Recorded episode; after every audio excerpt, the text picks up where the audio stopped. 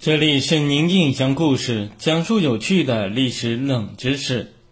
都说伴君如伴虎，古时的皇帝掌握着生杀大权，侍奉他的大小官员无不小心翼翼，都生怕一不小心惹得皇帝不高兴，项上人头就不保了。明朝开国皇帝朱元璋有次吃饭时，吃出了一根头发，厨师是怎么逃过一劫的？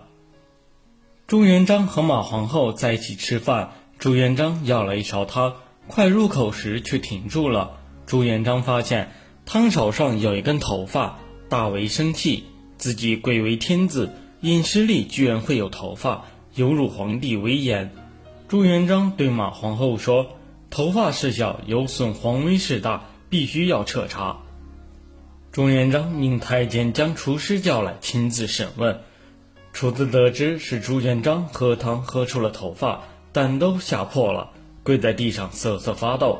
厨师太过紧张，头上的厨师帽掉在了地上，厨师居然是个光头。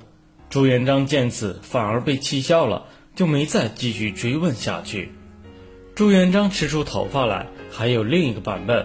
祝枝山写的《野记》里记载，朱元璋吃饭吃出了头发，就找来负责皇帝饮食的主管。问他碗里的头发是哪来的？主管灵机一动，说道：“这不是头发，这分明是皇帝您的龙须。”朱元璋捋了捋自己的胡须，掉下来一两根。朱元璋就没有再追究头发的事。